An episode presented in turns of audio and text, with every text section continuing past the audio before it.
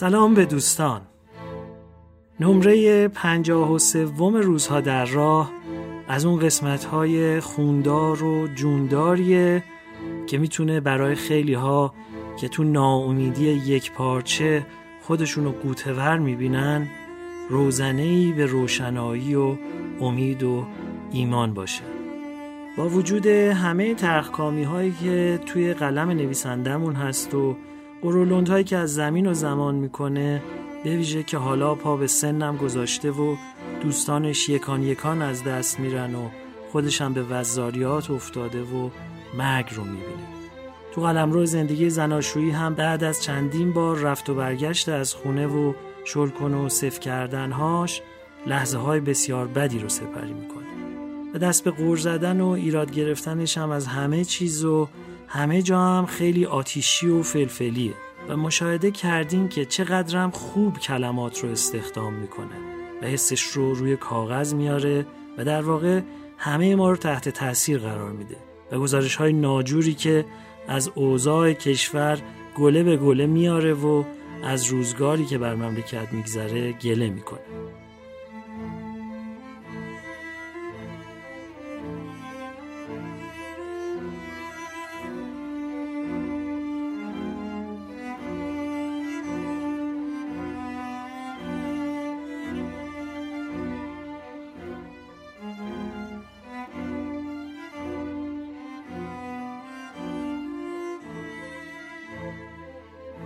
وجود من و همکارانم در ساخت این کار همیشه امید و ایمان و بذر هویت خودمون می‌دونیم و تلاش می‌کنیم تو روایت خودمون ضمن وفاداری به روح کلی کار جوری نباشیم که ناامیدی و ناراحتی رو تسری بدیم. تلاش ما عبرت گرفتن از زندگی و زمانه نویسنده است. گاهی ممکنه هر یکی از ما با برخی حرفاش هم همدل نباشیم. یا تلقی او رو یا اطلاق هایی که می‌کنه رو هم کامل ندونیم. اما دوستکام و گرم روانه با وجود دشواری ها پرشور پیش میریم. اصلا مگه میشه مشکلات نباشه؟ اونم تو سرزمین پاک و اهورایی ما که مشالله همیشه باب شادی و شنگولی باز بوده و تمام تاریخ به همه نیاکان ما خوش گذشته.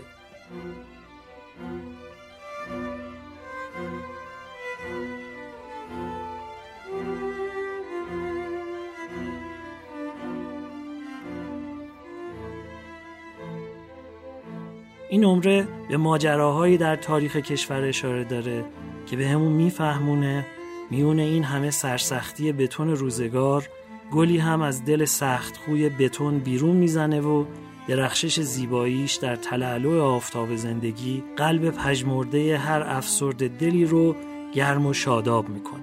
حکایت این گل حدیث فرصتها و بختیاری هایی هست که در بدترین اوضاع زمانه یه دفعه میشکفه و ایران رو توی پیچ حیاتی تاریخی از منجلاب نیستی چون دستی قدرتمند بیرون می‌کشه.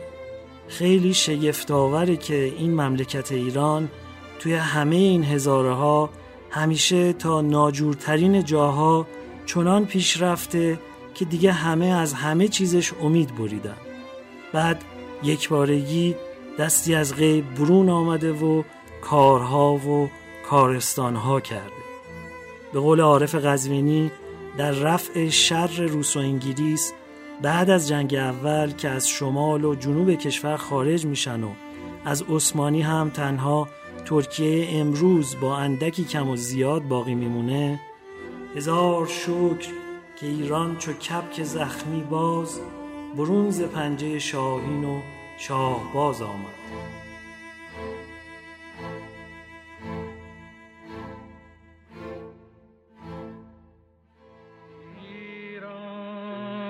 بمانی به جلال دیرینه.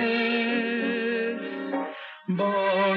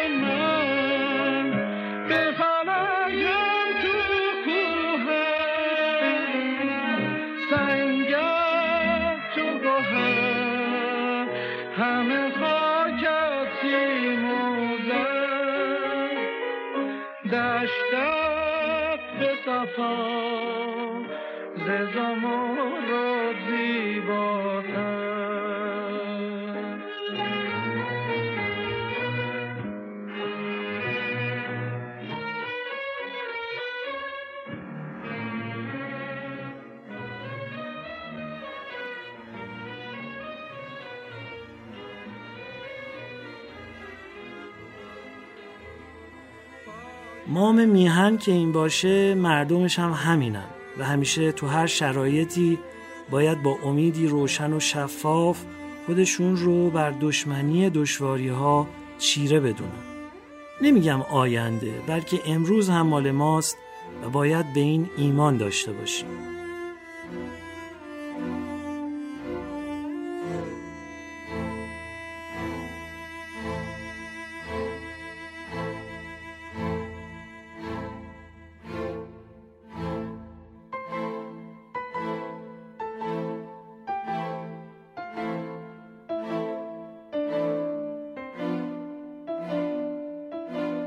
تا این دیباچه رو تموم نکردم می‌خوام راجع به دوست هرگز ندیده ای که طی گفتگوهایی که در Castbox بین همکاران ما و همراهان شنونده ما پیش میاد صحبت کنم.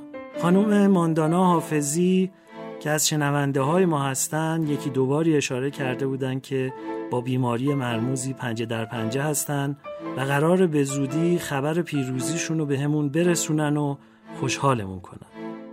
من و همکارانم زهرا چمیرانی، سارا کشاورز، پویا حمیدی، علی سمتپور، سارا عزیزی و متحره ادالتخواه شوقمندانه چشم به راه بهبودی و شادابی شماییم و بهتون میگیم که دل قوی دار که بنیاد بقا محکم از اوست.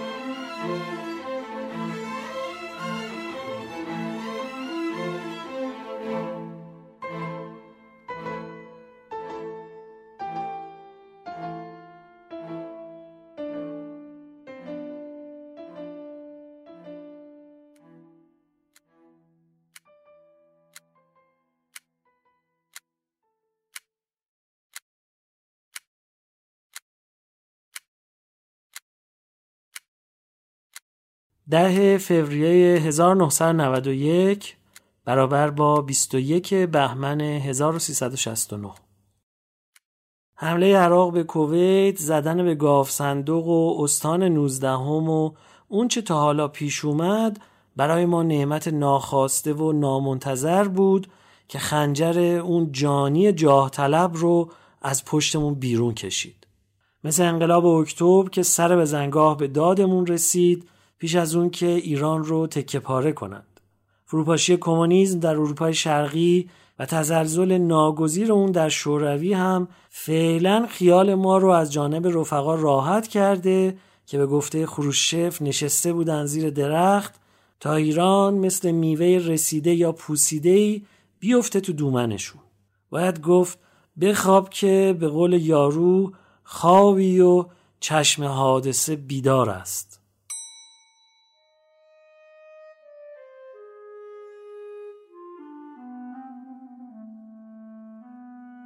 همونجور که مطلع هستین جنگ ایران عراق چیزی نبوده که در سالهای بعد از انقلاب شروع بشه.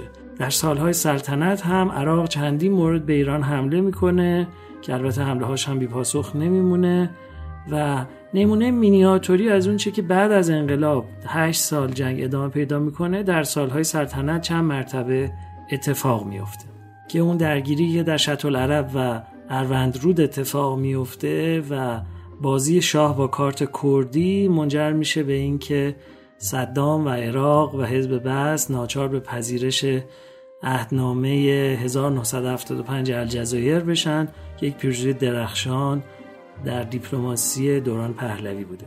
در صورت 8 سال جنگ با ایران هزینه های فوق زیادی رو روی دست صدام می‌ذاره که مثل یک قمارباز مست حمله کرده بوده و اون طرف هایی هم که از اون متنفع بودن دائم به حساب او پول میریختن و او هی استقراض می‌کرده و تلاش می‌کرده که به هدف خودش نزدیک بشه. در پایان جنگ رقمی نزدیک به 75 میلیارد دلار بدهی برای عراق ثبت شده که دست کم 35 میلیارد دلار اون کمک های کشورهای عربی به عراق بوده که تلاش می‌کرده صدام یک اجماع عربی ایجاد کنه و می‌دونین سوریه و حافظ اسد این اجماع رو میشکنه و همینطور لیبی هم با او همراهی زیادی نمی‌کنه و یکی از دلایل نزدیکی همشگی سوریه به ایران در سالهای بعد از انقلاب نزدیکی و وفاداری حافظ اسد پدر این بشار اسد به دولت ایران بوده البته در سالهای سلطنت هم سوریه به ایران خیلی نزدیک بوده و خودش رو در جبهه عربی نگه نمی داشته. وقتی که فشارها به صدام زیاد میشه او مدعی میشه که چون به نیابت از کشورهای عربی با ایران جنگیده و اونها هم از این جنگ سود بردن پس باید بدهی های عراق رو ندید بگیرن و ببخشن بهش. از طرف دیگه هم او در سیاست های نفتی و مالی خودش دچار مشکلاتی میشه که به کشورهای صادر کننده نفت فشار میاره که تولید نفتشون رو کم کنن تا قیمت نفت زیاد بشه و او بتونه با این افزایش درآمد بدهی های خودش رو به اونها تعدیه کنه. این میون کویت زیر بار نمیره و البته این رو می‌دونیم که یکی از تعهداتی که در ابتدا بختیار آخرین نخست وزیر دوران شاه با صدام داشته که در اسناد هم ثبت شده این بوده که در صورت حمله عراق به ایران و گرفتن خوزستان و تصرف بخشهای عربی توسط عراق و سپردن بخشهای غیر عربی خوزستان به بختیار و دولت آزادی بخش که به مرور ارتش آزادی بخش اونجا شکل بگیره و ارتشی هایی که در دوران پهلوی نسبت به شاه وفادار بودن به اونجا بپیوندن و استان به استان را آزاد کنن و ایران را از شر مله ها نجات بدن یکی از شروط ضمن این بوده که بختیار مخالفتی با عراق نداشته باشه برای تصرف کویت.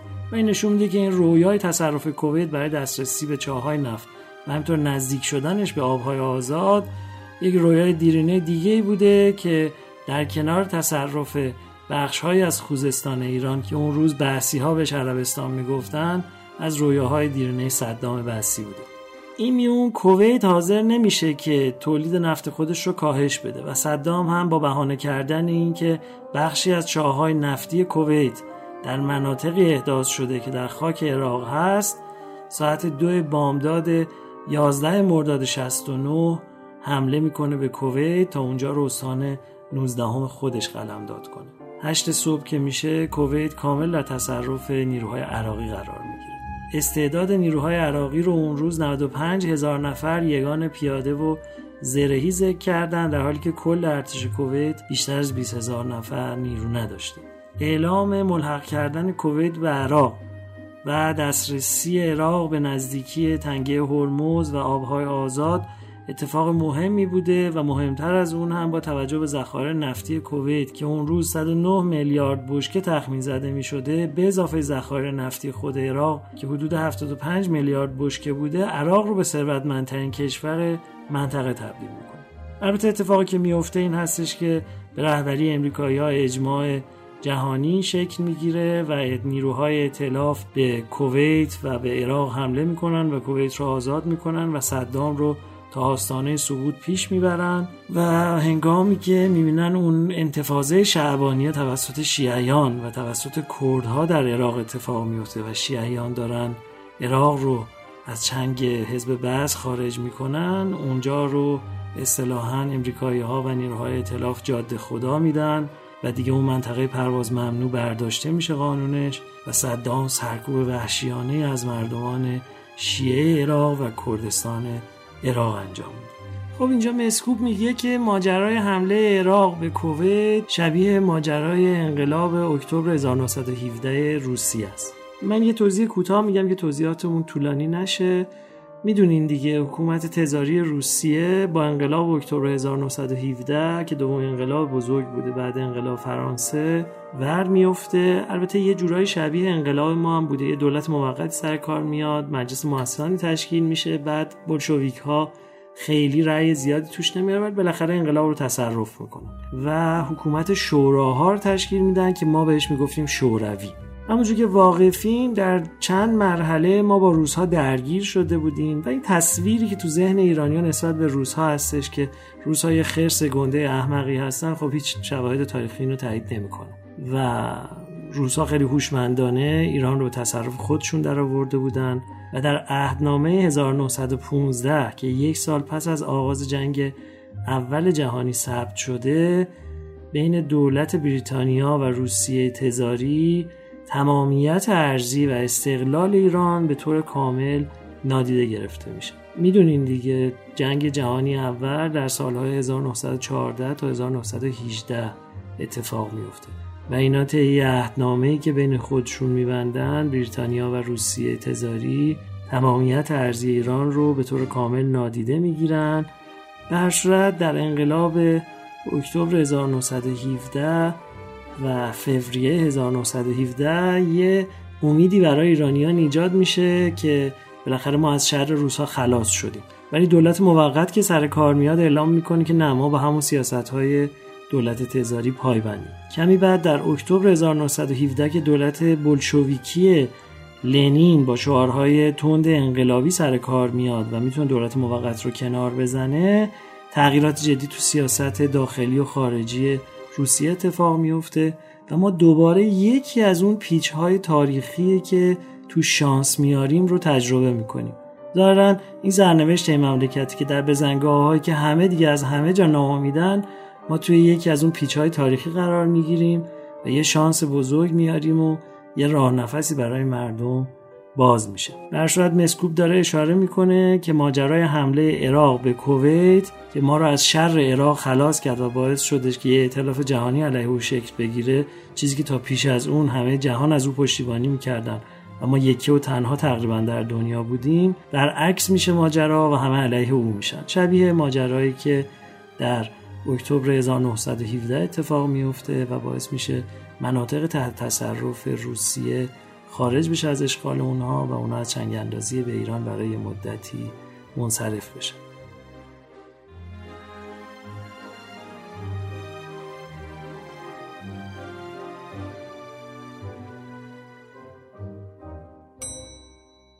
حمله عراق به کویت و پیایند اون برای ایران شبیه حمله ژاپن به پرل هاربر و نتیجه اون برای انگلیس نبود؟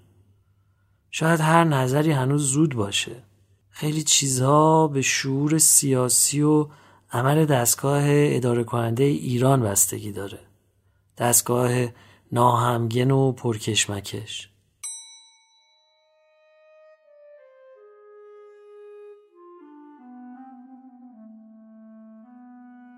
اینجا یه تشبیه دیگه مسکوب داره از حمله ناگهانی عراق به کویت و اون رو تشبیه می‌کنه به نبرد پرل هاربر. و همونطور که می‌دونین جنگ دوم که در سالهای 1940 تا 1944 اتفاق میفته ژاپن هم در کنار آلمان ها از شرق آسیا حمله می‌کرده به کشورهای دیگه. در ابتدا دولت ایالات متحده به رغم خواهش دیگران از اونجایی که فاصله زیادی با همه جهان داشته و کسی کاری به کارش نداشته تمایلی نشون نمیده که وارد جنگ بشه. هرچند که انگلیسی ها تلاش فراوانی می‌کنن تا بالاخره پای امریکایی ها رو به جنگ باز کنن اما موفق نمیشن. جنگ بین چین و ژاپن از سالهای 1937 آغاز شده بوده و همه اینو می‌دونن که امریکایی ها تو این جنگ طرف چینی ها رو می‌گرفتن و تلاش می‌کردن که جلوی سیاست توسعه طلبانه ژاپنی ها رو بگیرن. من خاطر میشه گفت ژاپن و آمریکا دو دو دشمن بالقوه همدیگه بودن. نیروی هوایی و دریایی ژاپن در هفتم دسامبر 1941 بالاخره این خبت بزرگ رو انجام میده و در 16 آذر 1320 یا همون هفته دسامبر 1941 به پایگاه دریایی امریکا در پرل هاربر حمله ور میشه و جزایر هاوایی رو در اقیانوس آرام مورد حمله خودش قرار میده. به 1240 تا مجروح هم تلفات روی دست امریکایی ها گذاشته میشه و این زمینه رو برای ورود امریکا به جنگ دوم جهانی آغاز می‌کنه که می‌دونین دیگه بعد از اون هستش که امریکا تبدیل به یک ابرقدرت بزرگ میشه هم دست دیگران از قاره او دور بوده هم منابع بیپایانی داشته و همین که دیگه سیاست های امریکایی در همه جهان به مرور مستولی میشه. دولت امریکا روز بعدش به ژاپن اعلان جنگ میده و همزمان در کنار دولت بریتانیا شروع به جنگ با آلمان های و ایتالیایی ها و ژاپنی ها می‌کنه. تایلند به اجبار با ژاپن متحد میشه و انگلیسی ها رو از برمه و مالایا بیرون می‌کنه. ژاپنیان به سرعت سنگاپور و اندونزی رو فتح می‌کنن و ارتش ایالات متحده هم در فیلیپین تسلیم ژاپنی ها میشه. اونا جزایر امریکایی و بریتانیایی رو در غرب اقیانوس آرام تصرف می‌کنن و جای پای هم تو جزایر گینه نو به دست میارن جایی که در واقع می‌تونسته پل ورود به استرالیا باشه. اینطوری ژاپن هم مثل آلمان تو نخستین ماهای نبرد به عنوان یک فاتح تمام ظاهر میشه. البته می‌دونین که کمی بعد ورق برمیگرده و با اون حمله مرگبار هیروشیما و ناکازاکی بالاخره پادشاه ژاپن اعلام تسلیم عمومی می‌کنه و امریکا این گونه ژاپن رو فتح می‌کنه و ماشین جنگی اونها رو به کل از کار میندازه.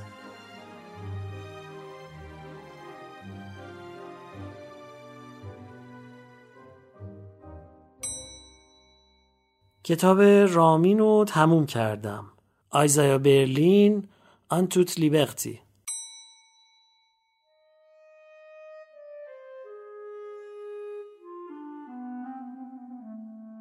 این کتابی که مسکوب راجبش صحبت می‌کنه بعدها در ایران با نام در جستجوی آزادی گفتگو با ایزا برلین با ترجمه خجسته کیا و ویراسته آقای عبدالحسین آزرنگ توسط نشر نی منتشر شد. همونجور که عرض کردم ترجمه کتاب به همت خانم خجسته کیا مادر رامین جهانبگلو انجام شده و کتاب هم به امیر حسین خان جهانبگلو پدر رامین تقدیم شده برای یادآوری به دوستانی که قسمت قبل رو شنیدن اینجا لازم عرض کنیم که این امیر حسین جهان بگلو همون امیری هست که در قسمت قبلی پیرامون اون گفتگو کردیم با هم و متنش رو از کتاب خواب و خاموشی مسکوب براتون خوندیم. طبعا دوستانی که نمره قبلی رو نشنیدن با شنیدن اون می‌تونن بهتر با شخصیت امیر حسین جهان بگلو آشنا بشن امیر حسین جهان بگلو با درجه دکترای اقتصاد از فرانسه در سالهای پیش از انقلاب در ادارات و وزارتخونه های مختلف مثل وزارت دارایی، شرکت نفت و سازمان اوپک و شرکت گاز صاحب مسئولیت بود. او به همراه جلال آل احمد محفلی رو در دهه 20 پایه گذاشته بود به اسم انجمن اصلاح که در سال 23 به حزب توده پیوستند. خانم خجسته کیا مادر این رامین جهان بگلو هم در حوزه تئاتر ایران فعال بود و از فعالان فرهنگی حقوق زنان و از بنیانگذاران جشن هنر شیراز بود که در یک دوره قائم مقامی جشن هنر شیراز رو هم به عهده داشت خانم خجسته کیا فرزند زیاءالدین کیانوری بوده و یکی از خواهران او زیا اشرف کیا مادر استاد دکتر سید حسین نصر بوده. می‌دونین خانواده کیا و کیانوری نوادگان پسری مرحوم شیخ فضلالله نوری و نوادگان دختری میرزا حسین نوری بودن. و شاید این هم از تنز روزگاره که فرزندان اون روحانی بزرگ مشروطه مشروعه بعدا از سردمداران فعالیت های فرهنگی بودن که در ضدیت با راه و روش پدر بزرگ بوده و می‌دونین یک نواده دیگر او هم نوردین کیانوری دبیر اول کمیته مرکزی حزب توده ایران بود. نوردین کیانوری پسرعموی مادر رامین جهانبگلو بود. کتاب شیرین و ساده است و سرگرم کننده جلد دوم هوفیش کالچر رو هم پریروزا تموم کردم 780 صفحه پر از شرح جزئیات ملالآور و موشکافی های تحقیقات آلمانی. کتاب اطلاعات مفیدی میده ولی آخرا دیگه حوصلم و سر می‌برد و یکی در میون و شلنگ انداز میخوندم. حالا کتاب کورتیوس رو دست گرفتم. ترجمه فرانسه للیت littérature européenne et le Moyen Âge latin. شاید با کتاب قبلی و اون کتاب کذایی آئرباخ Mimesis کمابیش تصویری از فرهنگ و بیشتر ادب اون دوره به دست بیاد. تصویری که احتمالا بتونه برای فهم ادب کلاسیک خودمون هم مفید باشه. یا دست کم نحوه برداشت و راه حرف زدن از ادبیات رو میشه از این آثار یاد گرفت. با قید احتیاط و تا اندازه‌ای به شرط که امثال لوکاس فراموش نشن.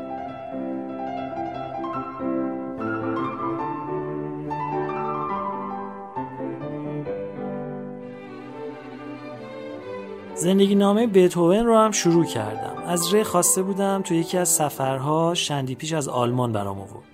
فعلا مدتیه که بعد از ظهرها تو کتابخونه زبانهای شرقی میگذره.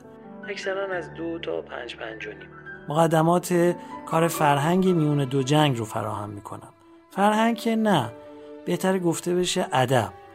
زبان، ادبیات، تاریخ و تاریخ نگاری و این همه در متن تجدد و ناسیونالیزم کار بزرگداشت شاهنامه هم کم کم پیش میره و جلسات سخنرانی و میزگرد موکول شد به 13 و 14 فوریه. باید نوشتن مقاله رو شروع کنم. بخت و کار پهلوان در آزمون هفت خان. برای سخنرانی. مواد و مساله اون از 4 5 سال پیش کم کم فراهم شده و حالا فقط مونده اصل کار. یعنی به هم پیوستن سازگار. یعنی صورت بخشیدن به اون.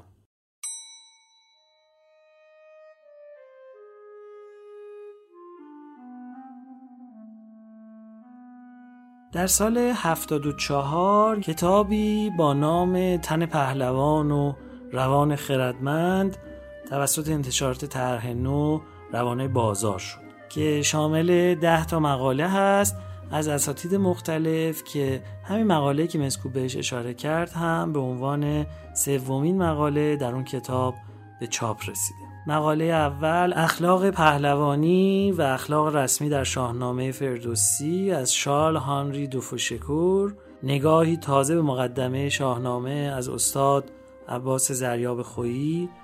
بخت و کار پهلوان در آزمون هفت خان از شاهروخ مسکوب. عناصر درام در برخی از داستانهای شاهنامه از آقای دکتر خالقی مطلق. نکاتی چند درباره تعابیر عرفانی شاهنامه از محمد علی امیر معزی بینش فلسفی و اخلاقی فردوسی از هرمز میلانیان مبانی و کارکردهای شهریاری در شاهنامه و اهمیت آن در سنجش خرد سیاسی در ایران از مرحوم باقر پرهام کاوه آهنگر به روایت نقالان از جلیل دوستخواه داستان زال از دیدگاه قومشناسی از حسین اسماعیلی و تحملی در اخلاق از اوستا به شاهنامه از نویسنده ما شاهروخ مسکو.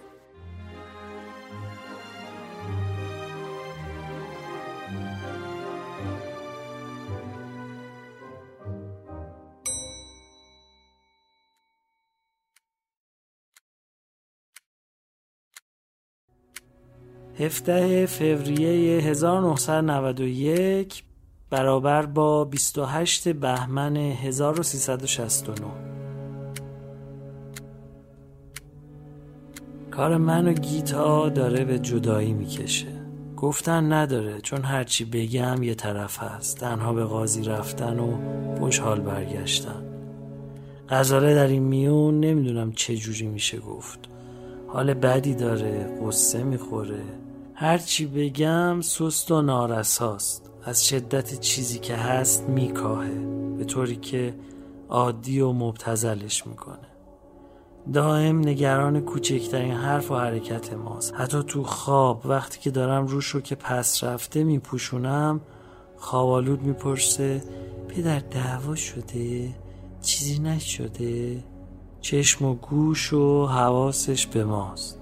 وقتی که تلویزیون می‌بینه درس می‌خونه با دوستانش مهمونهاش سرگرمه در همه حال. تو دلش آشوبه. خیلی بزرگتر از گنجایش و طاقتش. دائم به من سفارش می‌کنه پدر یه کاری بکن درست شه. وقتی میگم آخه چی کار بکنم میگه نمی‌دونم. حرف بزن با مادر حرف بزن. حتما درست میشه.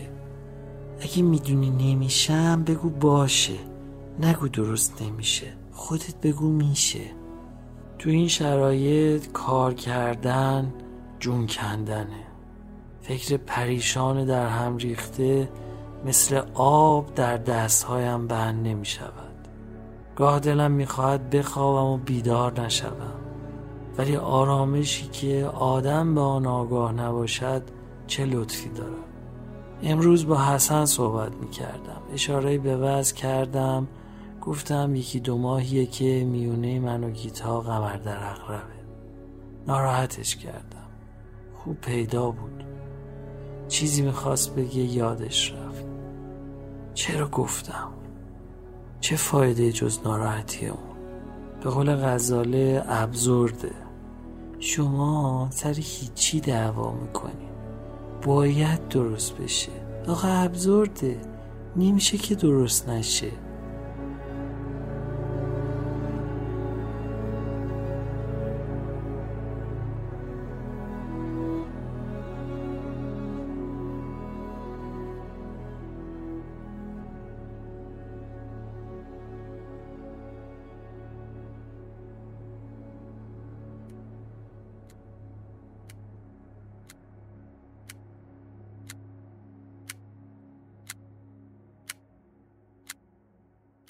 28 فوریه 1991 برابر با 9 اسفند 1369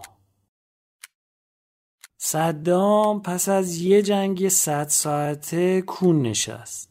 ولی در کونش رو نذاشته و هنوز نعره پیروزی می‌کشه و نفس کش میطلبه. آمریکا هم پیروزی وحشتناکی به دست آورد. وحشتناکتر از اون پیروزی اسرائیل اینا با این ایرادای بنی اسرائیلی و با این سیاست شایلاکی آخرش یه روزی بعد کاری دست خودشون خواهند داد. بیچاره اون معدود یهودی هایی که می‌فهمن و عاجزن. بیچاره عرب های ابلهی که برای امثال صدام یقه چاک میدن. بیچاره ما مردم عراق عجم و عرب و این لوتی های سرگذر با غمه کشیده.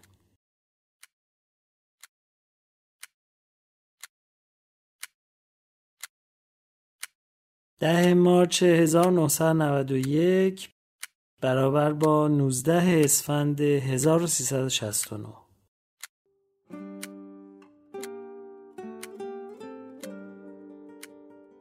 کمرم درد می‌کنه و دو سه روزه که زمینگیر شدم. خونم شلوغه. کار مقاله پیش نمیره. هفته آینده از صبح تا غروب در مغازه خواهد گذشت. ماریلی تو مرخصیه. این چند روزه انبوهی از مقاله های بی سر و ته درباره فردوسی یا خونده یا شیلنگ انداز دیده و رد شدن. در پنچی شماره کیک یک شماره ویژه فرهنگ آینده و جاهای دیگه. نه برای کار از روی کنج کافی. از اردشیر با خبرم. چیزی نمیگه.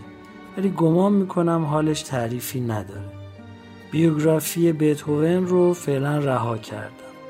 خوندن چند صد صفحه جزئیات خال زنکی اون هم به آلمانی ملال آوره.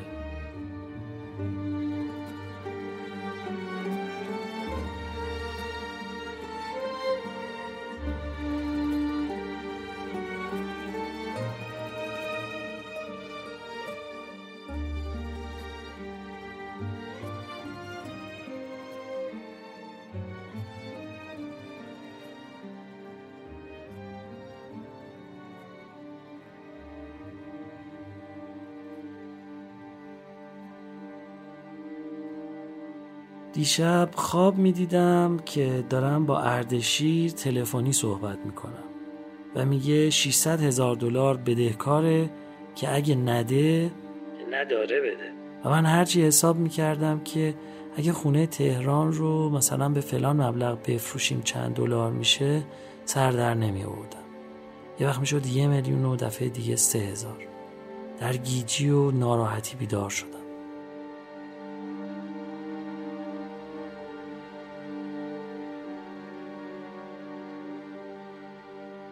غزاله همچنان نگران و ناراحت و منتظره ببینه کار من و گیتا به کجا می‌کشه. کمی آرومتر شده ولی نصیحت به من ادامه داره. دیگه نمی‌دونم چی بگم و با کی حرف بزنم. از حسن هیچ خبری ندارم. می‌دونه حالم خوب نیست ولی سراغی نگرفته. دارم تا اندازه‌ای به دیپریشن عادت می‌کنم. البته شدید نیست. بارون میباره. حوصلم از خونه سر رفته. می‌خوام بزنم بیرون.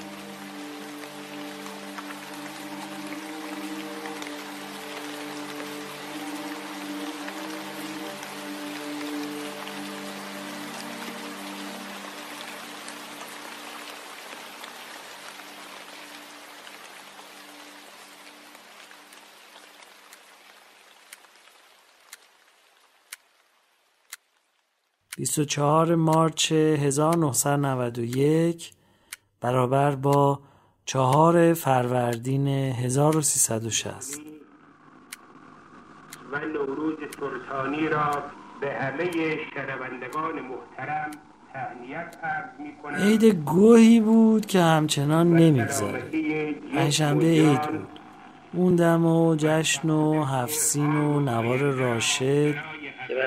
گیتا سنتی شده و مهمون بازی و رد و بدل کردن عیدی ها و دست و روبوسی و عید مبارک باد و غیره. احمد و دانا و رها و رامین هم بودن.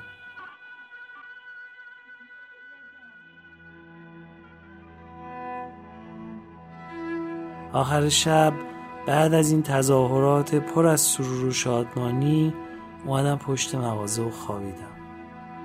حوصله ندارم بنویسم چرا به اینجا کشید نوشتنم نداره. فقط غزاله. دیگرانم نه دستی در کار داره و نه چیزی.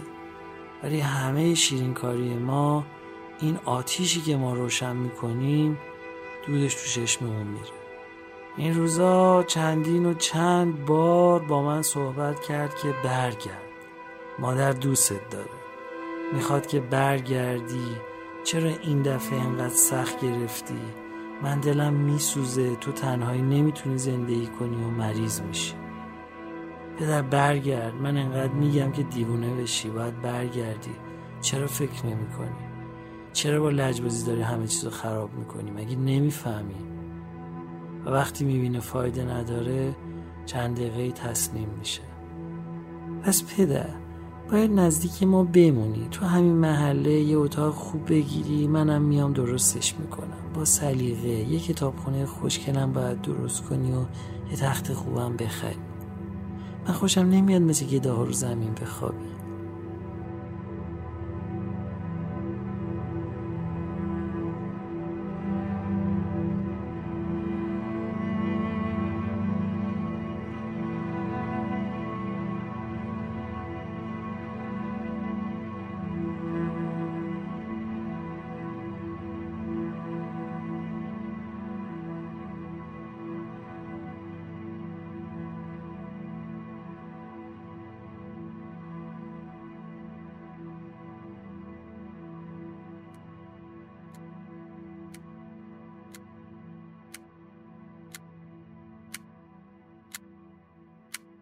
26 مارچ 1991 برابر با 6 فروردین 1370 دیشب شاه و خواب دیدم. اسلام همونطوری که گفتم اسلام روز اول. مثل همون وقتا که در قدرت بود آرام متفرعن و راضی به نظر می اومد. البته از خوب. داشت برای جمعی از مسئولان کشور و کادرها صحبت می‌کرد و باز حرفهای گنده می‌زد و بلند پروازی های بال و پر شکم کفری شده بودم و لجم گرفته بود چون انگار که ماجرا و پیسی انقلاب رو هم دیده و سیری اسلام به گوشش خورده بود و باز پس از بازگشت تخت و تاج عبرت نگرفته و چیزی نیاموخته بود. و من هرس میخوردم که باز در به همون پاش نمیگرده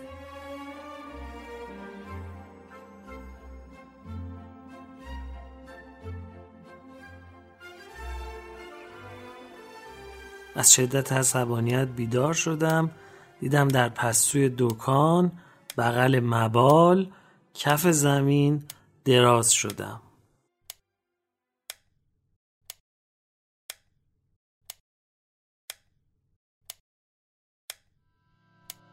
سی مارچ 1991 برابر با ده فروردین 1370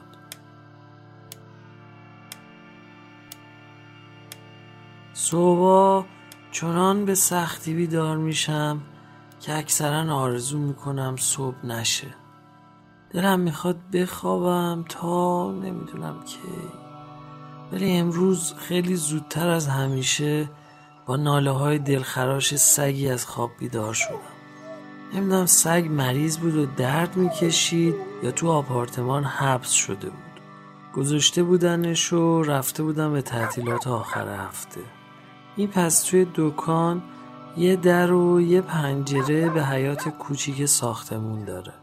صدای سگم از توی حیات و از نزدیک از اتاقی شاید توی طبقه اول یا دوم میومد سوزه های دردناک و خسته گاه گاه تو همه با پارس بریده و شکسته شبیه صرفه مسلول.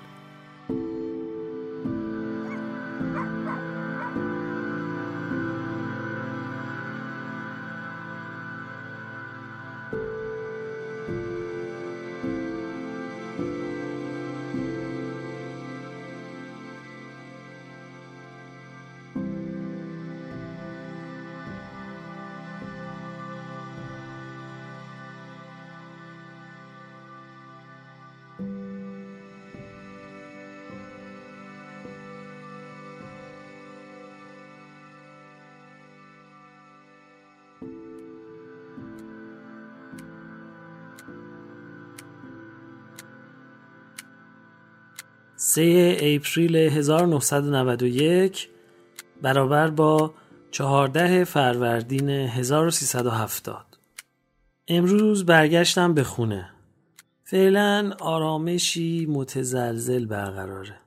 حوصله ندارم که بگم قرار شد چه بکنیم. شاید بعد از سفر گیتا به دالاس و لس آنجلس با هم صحبت کنیم ببینیم می‌تونیم چیزی رو ترمیم کنیم یا نه.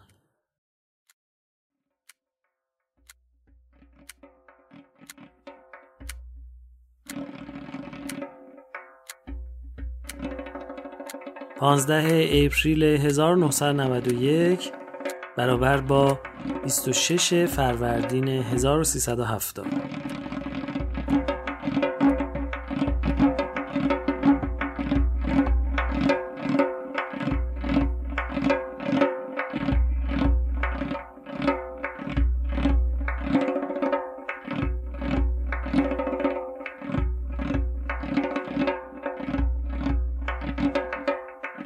بزرگداشت هزاره شاهنامه دیروز تموم شد.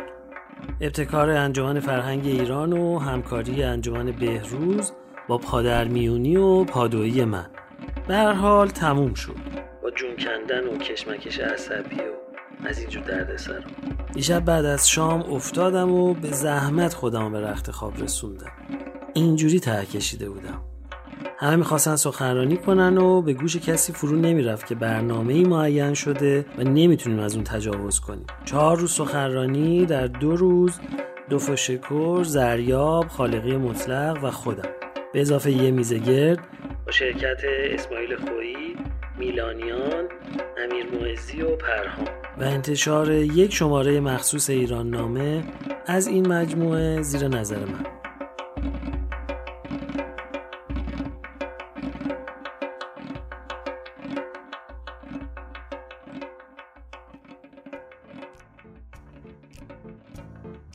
اولین داوطلب سخنرانی. خانم و آقای به مغازه مراجعه کردن. من نبودم. شماره تلفن گرفتن و رفتن. فردا. زنگ تلفن.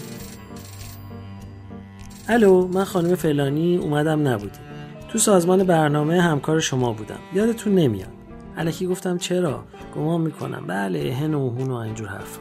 آقای مسکوب شنیدم یعنی خوندم که دارین سمیناری تشکیل میدین می‌خواستم یه کمی اطلاع به من بدین که خانم موضوع که تو بروشور خوندین که؟ نه یه کمی بیشتر. من تو مغازه گندم هستم. ارتباط رو نفهمیدم. مطلب بروشور رو مختصرتر تکرار کرد. بله خیلی متشکرم. می‌دونین که اهوه و یکی دو تا سرفه و منومن شوهر من روی شاهنامه کار می‌کنه و یه سناریو نوشته. می‌خواستم اگه موافق باشین تو میزگرد بخونه. منظورتون از سناریو فیلمنامه است؟ بله. معدب اما چنان چکشی حالیش کردم که گفت متشکرم و خداحافظ. بعد نوبت به شاعر معاصر فلانی رسید. مراجعه به مغازه تلفن به خونه و سماجت می‌دونین که درباره تاثیر ادبیات ایران تو اروپا کار کردم. و ترجمه های شاهنامه به زبان های غربی. 20 تا 30 دقیقه در میزگیر صحبت کنم. وقت صحبت کننده های اصلی 15 دقیقه در نظر گرفته شده. از این گذشته میزگرد موضوع معینی داره. اکتوالیته شاهنامه مذهبی که من تهیه کردم اهمیت فردوسی و تو غرب و در ضمن اکچوئل هم هست چون بیشتر درباره ترجمه های معاصره. یاد شماره ویژنامه فردوسی کتاب فرهنگ افتادم و مقاله بسیار مفصلش درباره ترجمه های شاهنامه به زبان های غربی از اول تا حالا. یادآوری کردم فایده نکرد اصرار کرد ولکن نبود. برای نجات گفتم من از طرف انجمن فلان دارم عمل می‌کنم. باشه به اونا میگم. و تو جلسه بعدی قضیه رو گفتم و طبعا هیچ کس به جد نگرفت. چند روز بعد باز تلفن شد. گفتم متاسفم موافقت نشد. دلیل خواست توضیح دادم. نپذیرفت و بالاخره ممکنه بگین چه مقامی با من ضدیت کرد؟ کسی با شما ضدیت نکرد. مذهب شما با برنامه ما جور در نمیاد. برنامه هم نمی‌تونیم عوض کنیم. مشکل محدودیت وقت و از این قبیل حرفا می‌دونین که من زندگیم و سر این کار باختم. کدوم کار؟ ادبیات فارسی. بله خب. خب دیگه. از طرف دیگه شایع کرده بودن که من مردم. البته این آخرا خانواده من خیلی ناراحت شدن. عجب. برای چی؟ برای مرگ من. البته ولی برای چی شایع کرده بودن؟ چه عرض کنم؟ حالا اگه من بتونم صحبت کنم نگرانیشون برطرف میشه. چرا یه نامه نمی نویسین؟ نه. اگه صحبت کنم می‌فهمن نه فقط نمردم بلکه خیلی فعال و زندم آخه می‌دونین راستیتش عملی نیست. پس بفرمایید چه کسی با من مخالفت کرد؟ کس خاصی در کار نیست. انجمنیه و هیئت مدیره تصمیم گیرنده ای درخواست شما رو من به اونا گفتم. پس بر اثر گزارش منفی شما با من مخالفت کرد؟ والا چرز کنم. دیگه هر جور می‌خواین تصور بفرمایید.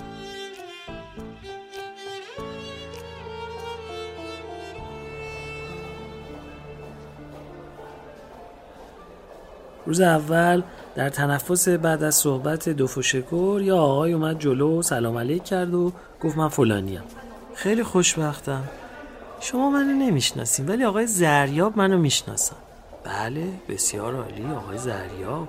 من یه سوم شاهنامه رو حفظم. اگه بخوایم براتون از حفظ سخنرانی می‌کنم. من ماتم بود. دیدم اینطور بهت زده نگاهش می‌کنم پرسید آقای زریاب کی سخنرانی می‌کنن؟ احتمالا پنجشنبه آینده. خب پس من با ایشون صحبت می‌کنم. بسیار عالی. روز اول پس از سخنرانی ها و پیش از پرسش و پاسخ پیرمرد لرزان و رنجوری اومد جلوی تریبون و پرسید آقای زریاب نیستن؟ ایشون نیومدن. احتمالا هفته آینده. با ایشون همکار بودم. همکار قدیم عزیز بنده. شما در صحبت خودتون به جوونا اشاره کردید. من همچین اشاره نکرده بودم. من پنج دقیقه وقت می‌خوام که دو کلمه نصیحت به این جوونا بکنم.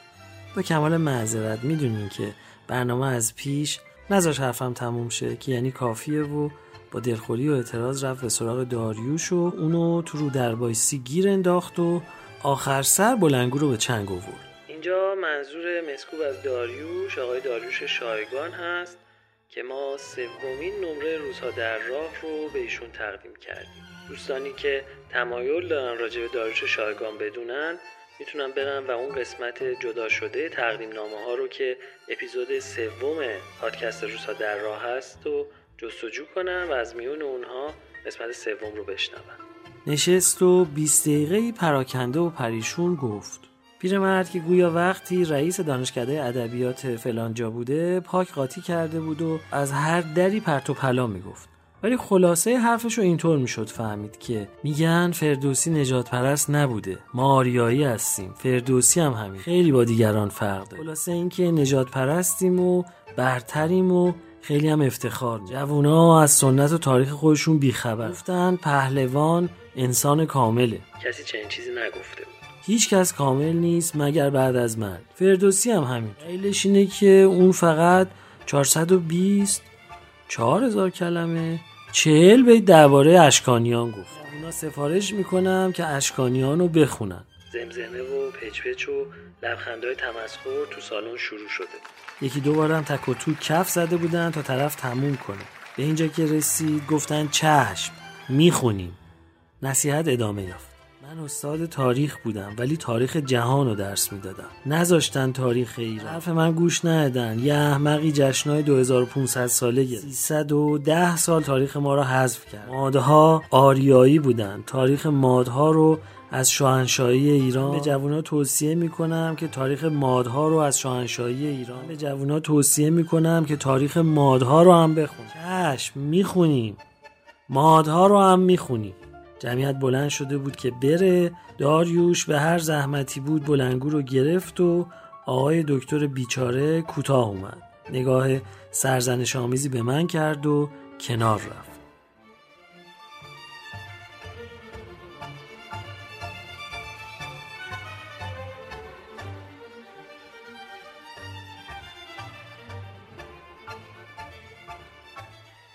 اسماعیل خویی رو برای شرکت تو میزگرد فلانی پیشنهاد کرد و من فلانم پذیرفتم. پیشنهاد به دلم نشست چون در صحبت از فردوسی حضور یک شاعر برجسته خویی شاعر برجسته ایه. غنیمتی بود. گذشته از این طیف و گوناگونی عقاید شرکت کنندگان رو هم گسترده تر می کرد و از یه نواختی در می آورد.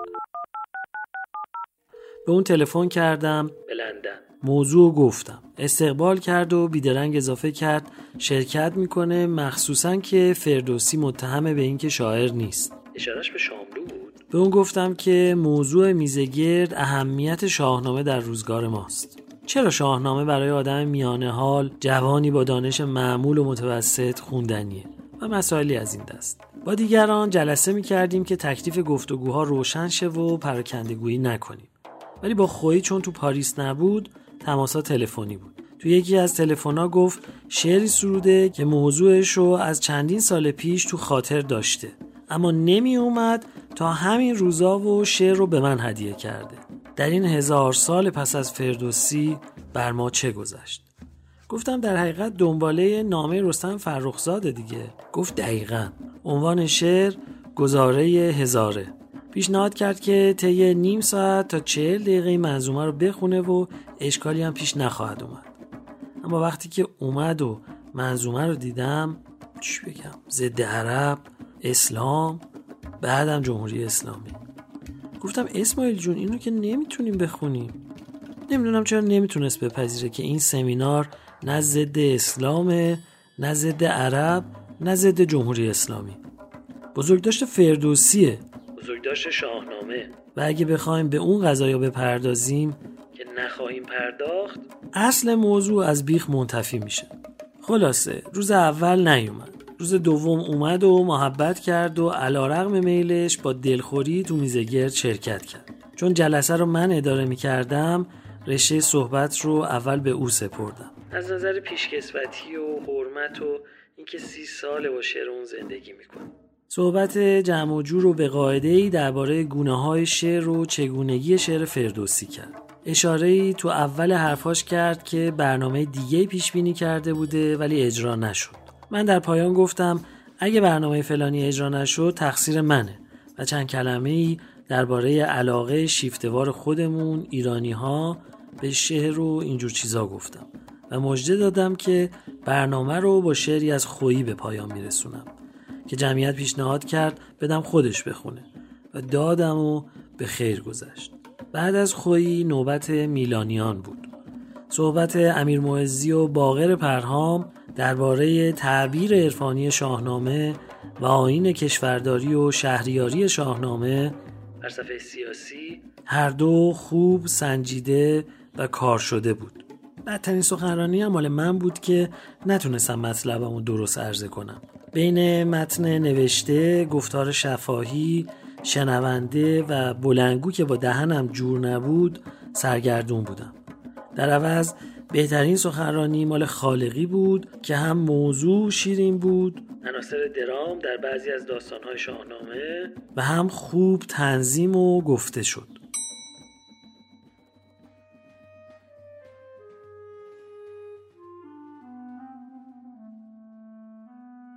آقای دکتر خالقی مطلق مصحح بزرگ شاهنامه در عصر ما که عمری بیش از سالهای سروده شدن شاهنامه که سی سال بوده رو ایشون صرف تصحیح شاهنامه کردن. گمان می‌کنم تلاش های علمی ایشون امروز به بالای 50 سال رسیده پیرامون شاهنامه. و اگه خاطرتون باشه ما قسمت چهارم روزها در راه رو به ایشون تقدیم کردیم. دوستانی که ممکنه حضور ذهن نداشته باشن نسبت به این بزرگ مرد season سوم رو در Castbox می‌تونین انتخاب کنین که بخش جدا شده تقدیم نامه هاست و می‌تونین تقدیم نامه رو که پیرامون آقای دکتر خالقی مطلق صحبت کردیم دوباره بشنوید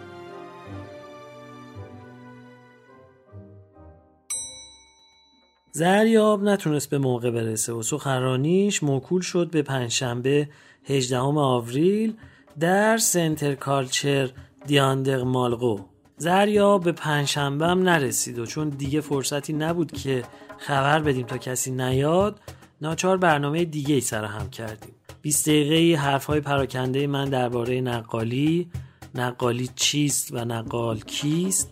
بعدش هم داستان زادن و پروردن زال به وسیله یک نقال جوان ناشی. برنامه در مجموع خوب و موفق بود. مخصوصا تو جمع شنوندگانی از همه دست با هر گرایش سیاسی.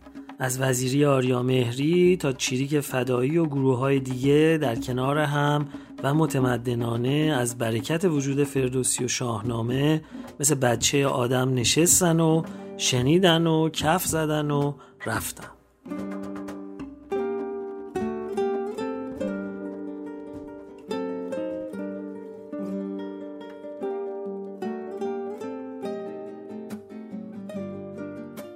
روزها در راه کاری از گروه پادکست های همیشه در میانه و من محمد حسین بنکدار تهرانی به اختیارم که تا اینجا توفیق داشتم شما را همراهی کنم.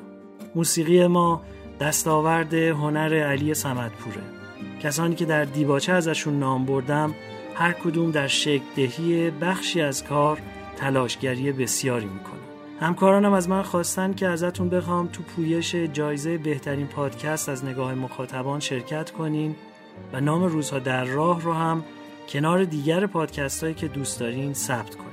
نشونی این نظرسنجی رو دوستان در گزارمان کار همینطور در شبکه های اجتماعی روزها در راه و روی همین پرونده گذاشتن و می‌تونین با زدن روی این نشونی تو نظرسنجی شرکت کنین. همیشه گفتم که بهترین راه برای یاری رسوندن به ما شناسوندن روزها در راه به دوستها و آشناهاست. هر کسی از یار چیزی خواست هنگام وسال من به محض دیدن او خاطرش را خواستم.